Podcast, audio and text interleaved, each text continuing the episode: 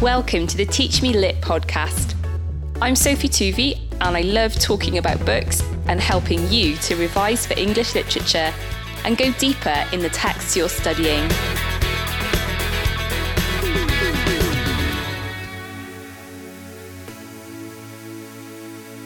So, today we are talking about Dr. Faustus, and we're going to be talking about the character of Mephistopheles. Now, the one key word that comes to mind when I think about Mephistopheles is paradox.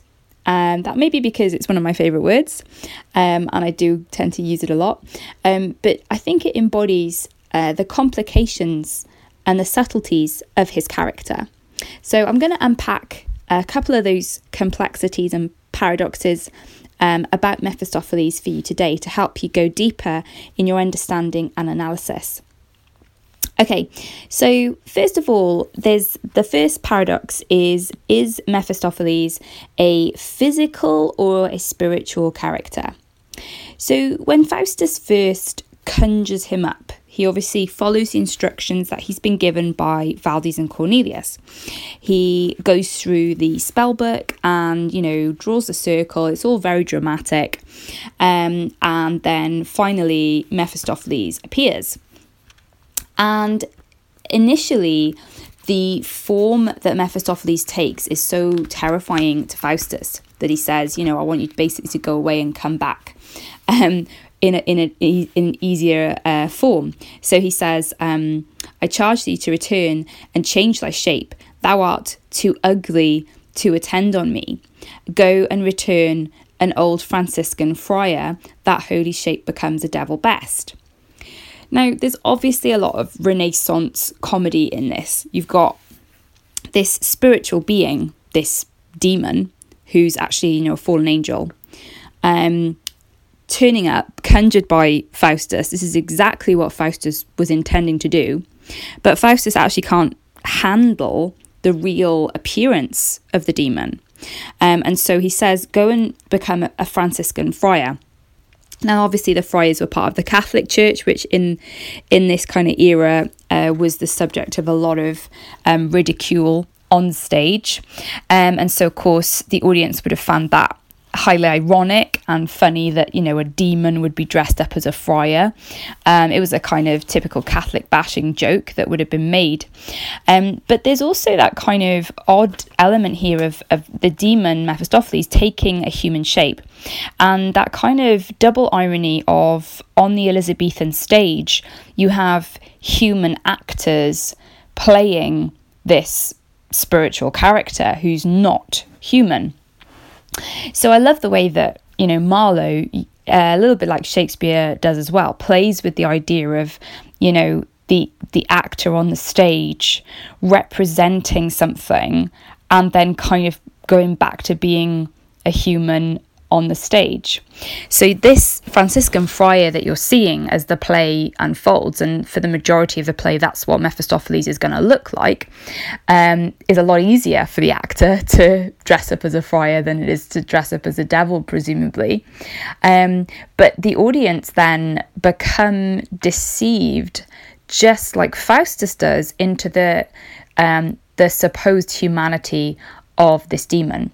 So because the devil is taking this physical form, Mephistopheles is taking this physical form and very much acting like um, a human. He's acting like a servant, almost like Wagner. It means that we, like Faustus, become deceived into thinking of him as a physical being, as a human, when actually he isn't. And his very essence is, is other, is spiritual, and a reminder of where he came from, which is hell. Now, this kind of leads me into my second paradox about Mephistopheles. Is Mephistopheles free or is he a slave? So, when Faustus conjures him up, um, he basically says, You know, now, Faustus, what wouldst thou have me do? And Faustus says, I charge thee, wait upon me whilst I live to do whatever Faustus shall command. So he kind of wants Mephistopheles to be his slave. And Mephistopheles answers, Well, I am servant to great Lucifer, and may not follow thee without his leave. No more than he commands must we perform. So in that case, you're like, okay, Mephistopheles is already a slave. He's already a slave to Lucifer. He has to do what Lucifer tells him to do.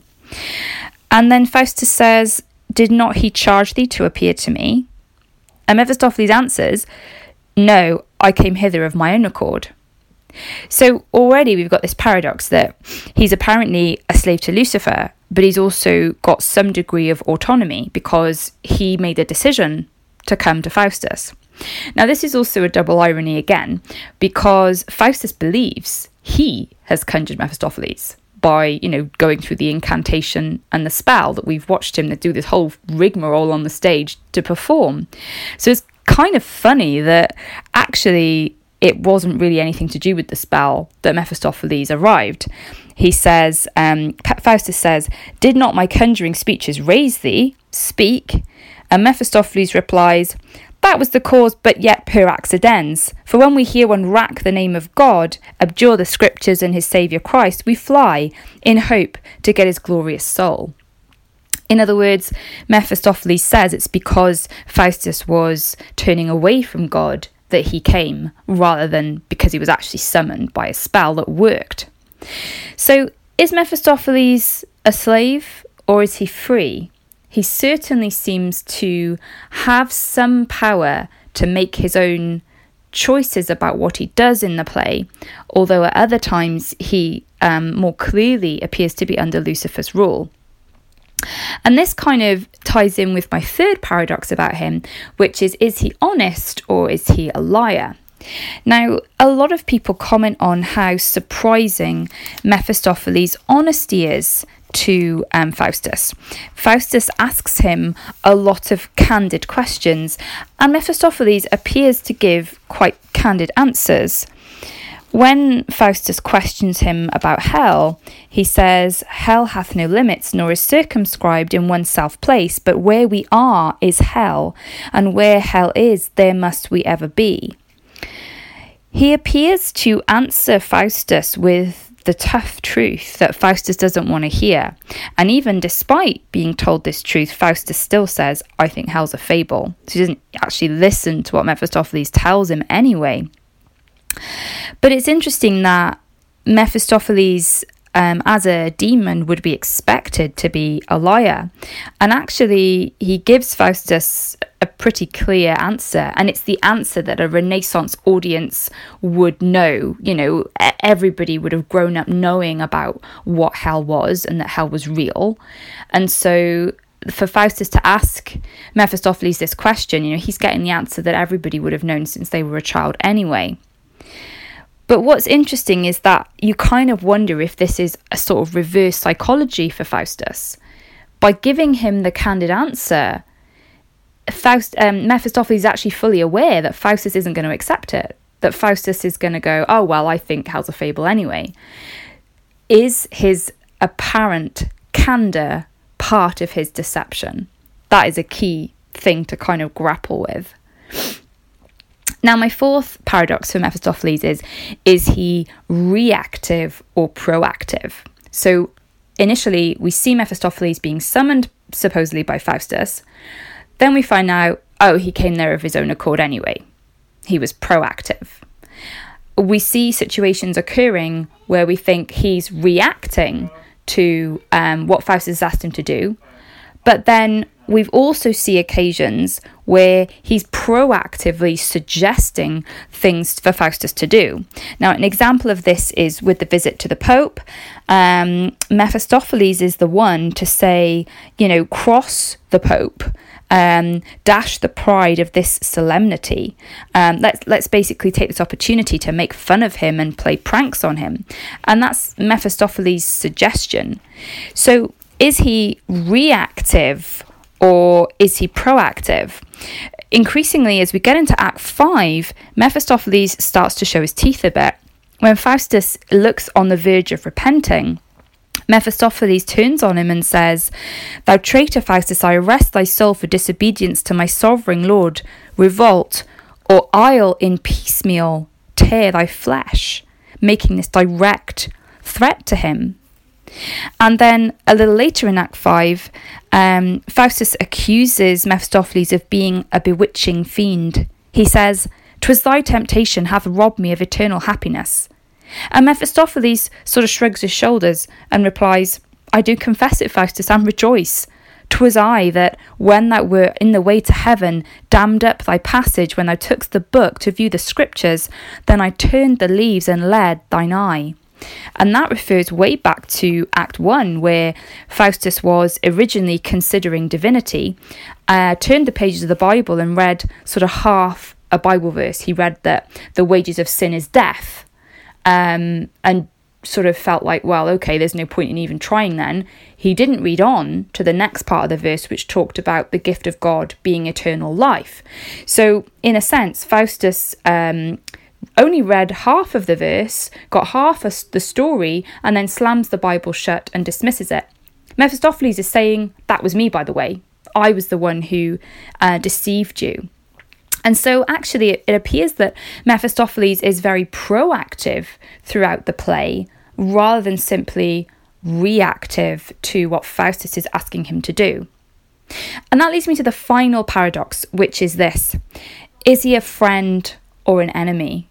Now, Faustus seems to be increasingly duped as the play goes on to look upon Mephistopheles as a friend. Basically, Mephistopheles is his only companion. He has the servant Wagner, but in terms of someone who's with him all the time, that's Mephistopheles, isn't it? The way that Mephistopheles speaks to him and calls him my Faustus actually seems to reinforce this illusion of friendship. But as a Renaissance audience would know, devils don't do friendship. Um, devils are there to deceive humanity um, and to lead them to hell. And so it's really the, the twist in the play when Mephistopheles reinforces those traditional viewpoints right at the end um, and basically threatens Faustus, delights in Faustus's downfall. Um, it's as if, you know, Faustus is fully made aware that that this has all been an illusion. Mephistopheles, um, talking to Lucifer, makes the comment that his store of pleasures must be sauced with pain, as a kind of the sort of thing an enemy would say, rejoicing when somebody makes a fatal mistake. And of course, at the end, when the devils come for Faustus, Faustus's last words are, "Ah, Mephistopheles." implying that Mephistopheles is one of those devils that comes to drag him to hell itself. So ultimately, whilst it may appear that Mephistopheles is pretty uh, innocent throughout the play, that Faustus makes his own choices to damn himself, he's definitely no friend to Faustus. And at the end, it's as if he reveals his full, true identity as Faustus' mortal enemy. Faustus' problem is that his pride and ambition have blinded him to the truth, which is so obvious to the audience. But even the audience, I think we get drawn into, we start to get taken away by the the playfulness of you know messing around in, in the pope scenes the pageantry of the seven deadly sins we start to get entertained by mephistopheles just as faustus is and we forget what he's really like but the paradox of Mephistopheles, I think, still lingers at the end of the play. Even if you take a very traditional reading of the play that, you know, Christianity was was all right anyway, um, even if, even with that, I think some of Mephistopheles' lines, the poetry of his words and his language, his lament about, you know, thinkst thou that I, who saw the face of God, am not tormented in 10,000 hells, you know, every second he's away from it. I think those lines are so poignant and rich.